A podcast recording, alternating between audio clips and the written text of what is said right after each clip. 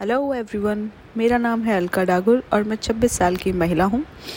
महिला इसलिए क्योंकि एक छोटे से प्यारे से बच्चे की माँ हूँ। और आपने एक डायलॉग सुना होगा ना एस आर की मूवी का, एक चुटकी सिंदूर की कीमत तुम क्या जानो रमेश बाबू? तो पता नहीं रमेश बाबू को तो पता चला या नहीं बट लड़कियों की ज़िंदगी में एक चुटकी सिंदूर की कीमत ये होती है कि वो लड़की से आंटी बन जाती है just because of that pinch of sindoor.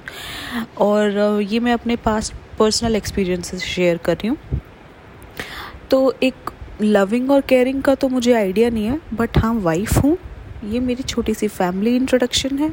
अब कहने को तो पूरी फैमिली है पेरेंट्स हैं लॉज हैं एवरीवन तो सब कोई है बट मतलब एक शॉर्ट एंड स्वीट सा आपको बता दूँ कि हाँ ये मेरी फैमिली है।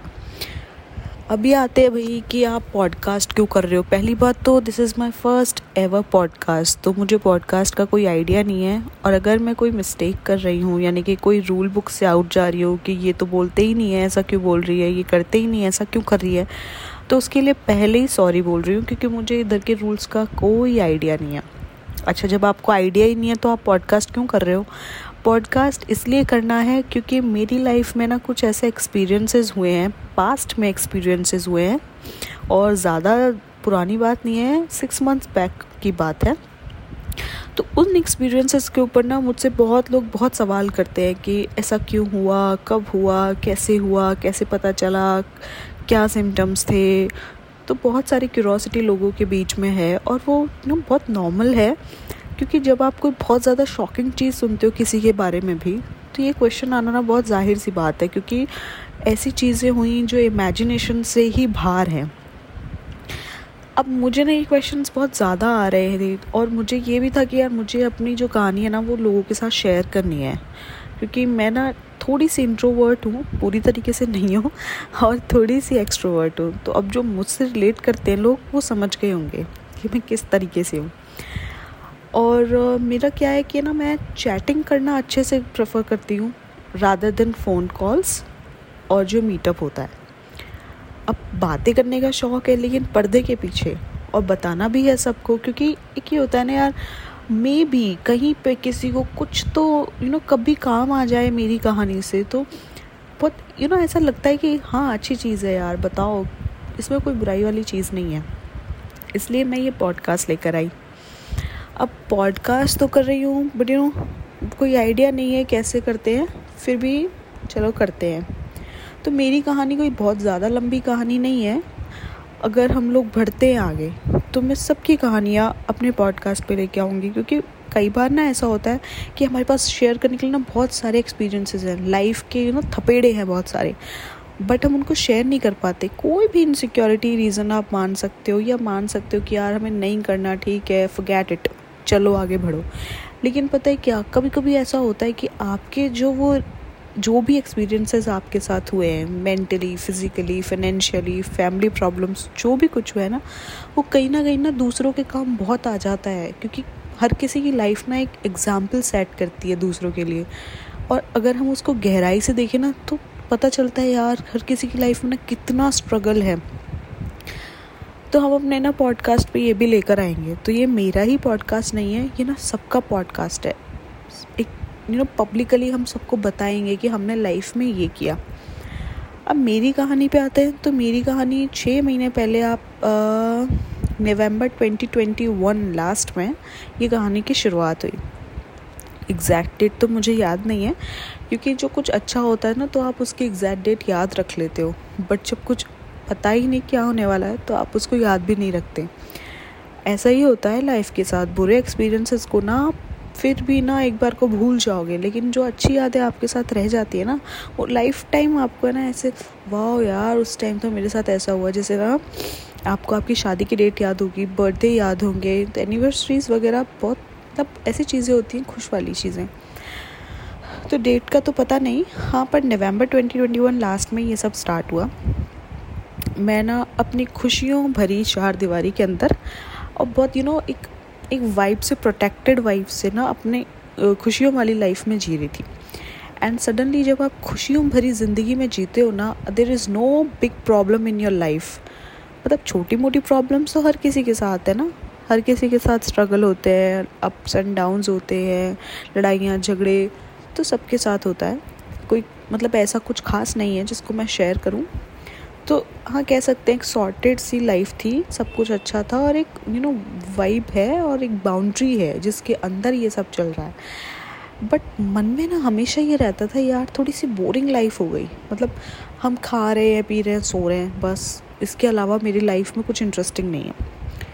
भगवान को और डेस्टिनी को लगा, यार, इसको कुछ ज़्यादा ही बोरिंग लग रही है ना सूथिंग लाइफ तो चलो इसको कुछ देते हैं, जिससे ये ना अपनी लाइफ में बिज़ी हो जाए और इसको पता चले एग्जैक्टली exactly लाइफ की वैल्यू क्या है? लाइफ बोरिंग नहीं है। लाइफ की वैल्यू क्या है? जिस लाइफ को आप बोरिंग बोल रहे हो ना, हो सकता है वो किसी के लिए बहुत हैपनिंग होगी। एग्जैक्टली exactly मेरे साथ हुआ, क्योंकि मैं भगवान से ना हमेशा मांगती थी, यार, कुछ इंटरेस्टिंग कर दो मेरी ज़िंदगी में, क्या बोरिंग सी ज़िंदगी है, क्या मतलब कुछ है ही नहीं, कुछ डिफरेंट ही नहीं है। मैं सभी, सबकी जैसी हूँ, कुछ मेरी लाइफ में डिफरेंट ही नहीं है। अब भगवान ने मुझे इतना कुछ डिफरेंट दे दिया ना कि मैं इतना अलग हो चुकी हूँ सबसे, कि कोई इमेजिन नहीं कर सकता। तो अभी जैसे आप इमेजिन कीजिए, खूबसूरत सा घर है इमेजिनेशंस में ही, मैं पहाड़ियों में नहीं रहती बट हाँ इमेजिनेशन में ही। पहाड़ियों के बीच में, समंदर के मतलब नदियाँ बह रही हैं और बहुत शानदार सा, बहुत अच्छी सी वाइब आ रही है। एंड देन सडनली कोई मिस हैपनिंग आपके दरवाजे पर नॉक नॉक करती है। आपको कैसा लगेगा? वैसा ही कुछ मुझे लगा। तो पहले तो मुझे पता नहीं था कि भाई कौन है बाहर। तो मैंने गेट खोला एंड जब मैंने देखा तो मैंने उसके मुँह पे दरवाज़ा बंद कर दिया कि मुझे आपको अपनी लाइफ में एंट्री नहीं देनी है। But you have to do आपको तो लाइफ में एंट्री देनी ही पड़ेगी क्योंकि वो तो भाई डेस्टिनी ने फिक्स करके भेजा है आपके लिए। आप उसके लिए हो। You are the special one जो इन चीज़ों को यू नो एक अनोइंग गेस्ट का जो वेलकम करने के लिए आपको डिस्टनी ने चुना है। अतिथि, तुम कब जाओगे वाली मूवी की जो वाइब है ना, वो आप इसमें लगा सकते हो कि एक अनोइंग गेस्ट आ जाता है घर में और जाता ही नहीं है यार, और इतना अनॉय कर लेता है हमको कि ऐसा लगता है यार, इससे तो ना गेस्ट आने ही नहीं चाहिए। तो वही मेरे साथ हुआ कि इससे तो बोरिंग ज़िंदगी ही रहे। इतनी इंटरेस्टिंग तो होनी ही नहीं चाहिए किसी की भी लाइफ अब जब मैंने मेरे साथ जो एक क्वेश्चन बार बार मेरे पास आता है ना, कैसे पता चला, कब हुआ, कैसे पता चला, कब हुआ, और कहते हैं ना, एक पल काफ़ी होता है आपकी लाइफ चेंज करने के लिए। तो ऐसा ही सच कुछ मेरे साथ हुआ। एक पल तो नहीं कह सकते क्योंकि एक रात कह सकते हैं। मैं आराम से सोई हूँ एंड अपने सपने देख रही हूँ, बढ़िया अच्छे अच्छे खूबसूरत सपने और रात को भी यही सोच के सो रही हूँ, अरे यार, क्या बोरिंग ज़िंदगी अब सो जाओ बस। अब सुबह फिर वही घिसा पिटा रूटीन और जब सुबह उठती हूँ ना तो जो वो गेस्ट थे, वो ऑलरेडी आ चुके हैं। अब उनका वेलकम करने की तैयारी है और वेलकम किस तरीके से करना है ना, वो ही इंटरेस्टिंग होने वाला है। और जब मैं सुबह उठती हूँ तो मुझे ऐसा लगता है, यार, कुछ गड़बड़ है।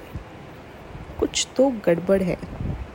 तो इस तरीके से मुझे पता चला और इस तरह से ये हुआ। ऑल ऑफ़ सडन इस, उससे पहले, उस रात से पहले ना कोई सिम्टम्स नहीं थे, कुछ भी नहीं था।